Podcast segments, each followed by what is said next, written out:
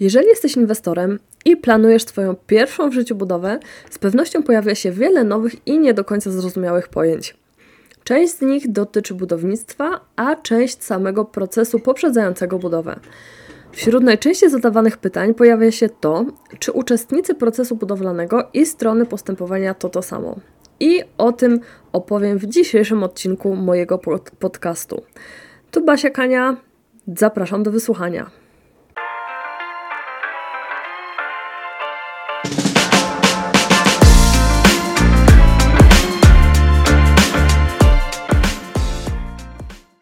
Strony postępowania administracyjnego i uczestnicy procesu budowlanego to nie to samo. Pojęcie strony ma swoje źródło w kodeksie postępowania administracyjnego i teraz podam nudną definicję. E, stroną jest każdy, czyjego interesu prawnego lub obowiązku dotyczy postępowanie, albo kto żąda czynności organu ze względu na swój interes prawny lub obowiązek. E, stroną mogą być nie tylko osoby fizyczne, ale także państwowe i samorządowe jednostki organizacyjne lub organizacje społeczne. Przykład. Jeżeli planujesz postawić budynek w bliskiej odległości od granicy z działką sąsiada, w taki sposób, że obszar oddziaływania obiektu obejmuje działkę tego sąsiada, to ten sąsiad stanie się stroną postępowania. Przed wydaniem decyzji o pozwoleniu na budowę zostanie on powiadomiony o tej planowanej inwestycji i będzie mógł się wypowiedzieć na jej temat. Aczkolwiek tutaj spokojnie, bo będzie mógł się wypowiedzieć tylko w granicach prawa, a nie e, według jego widzimy się. Natomiast jeżeli chodzi o uczestników procesu budowlanego, to te kwestie reguluje prawo budowlane. W rozumieniu tej ustawy uczestnikami procesu budowlanego są inwestor, inspektor nadzoru inwestorskiego, projektant i kierownik budowy lub kierownik robót. Każdy z wyżej wymienionych uczestników procesu budowlanego ma prawa i obowiązki, których zakres również sprecyzowany jest w prawie budowlanym. Zacznijmy od inwestora.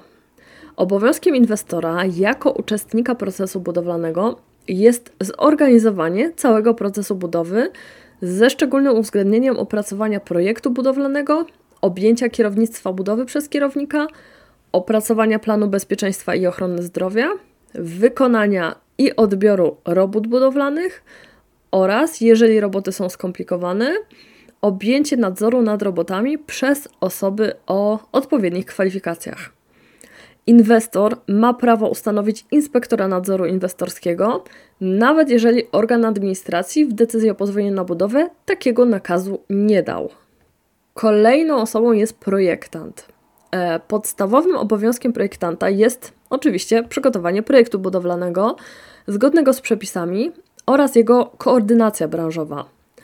E, zalicza się do tego m.in. również określenie oddziaływania obiektu, uzyskanie opinii, uzgodnień i sprawdzeń oraz wyjaśnienie wszelkich wątpliwości dotyczących projektu i sporządzenia informacji dotyczącej bezpieczeństwa i ochrony zdrowia.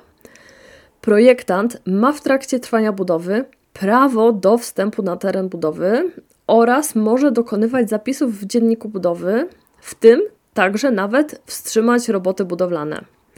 E, w tym miejscu dopowiem jeszcze, że projektantem zgodnie z prawem budowlanym jest osoba posiadająca uprawnienia do projektowania w danej specjalności. Mm, czyli na przykład są to architekt, inżynier budownictwa, czyli konstruktor, inżynierowie sanitarni, czyli instalatorzy. Jest to ważne z tego względu, no, że działalność gospodarczą może prowadzić każdy i zrobienie projektu budowlanego teoretycznie można zlecić dowolnej osobie. Natomiast ta osoba, jeśli nie posiada uprawnień, to ona nie będzie uczestnikiem procesu budowlanego. Uczestnikiem procesu budowlanego będzie osoba, ten architekt czy tam konstruktor, która jest podpisana na projekcie budowlanym jako projektant. Więcej o tym mówiłam w odcinku numer dwa, czyli jak wybrać architekta, który zaprojektuje Twój dom marzeń. Trzecim uczestnikiem procesu budowlanego jest kierownik budowy. Kierownik budowy ma obowiązek przed rozpoczęciem budowy sporządzić plan bezpieczeństwa i ochrony zdrowia. Mm, poza tym do jego obowiązków należy protokolarne przejęcie terenu budowy od inwestora, e, następnie prowadzenie dokumentacji całej budowy, zapewnienie geodezyjnego tyczenia obiektu, mm, realizacja zaleceń wpisanych do dziennika budowy e, oraz przygotowanie dokumentacji powykonawczej tego obiektu budowlanego.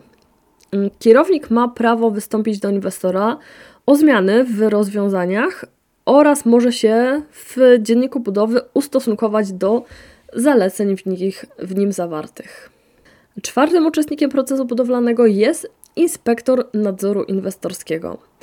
E, I ważną informacją jest to, że przede wszystkim nie wolno łączyć funkcji kierownika budowy z funkcją inspektora nadzoru inwestorskiego.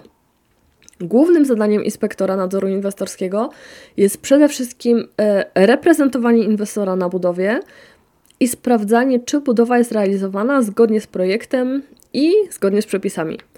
Inspektor ma prawo wydawać kierownikowi budowy polecenia dotyczące um, usunięcia wszelkich nieprawidłowości, ale każdorazowo musi je um, potwierdzić wpisem do dziennika budowy. Um, inspektor może też żądać od kierownika dokonania poprawek wadliwie wykonanych robót lub nawet wstrzymania robót, e, jeżeli dalsze prace no, spowodowałyby zagrożenie. Podsumowując, e, zgodnie z przepisami, to do inwestora należą wszelkie obowiązki związane z tym, żeby budowa odbywała się zgodnie z prawem. To inwestor zleca opracowanie projektu budowlanego projektantowi oraz przekazuje teren budowy kierownikowi.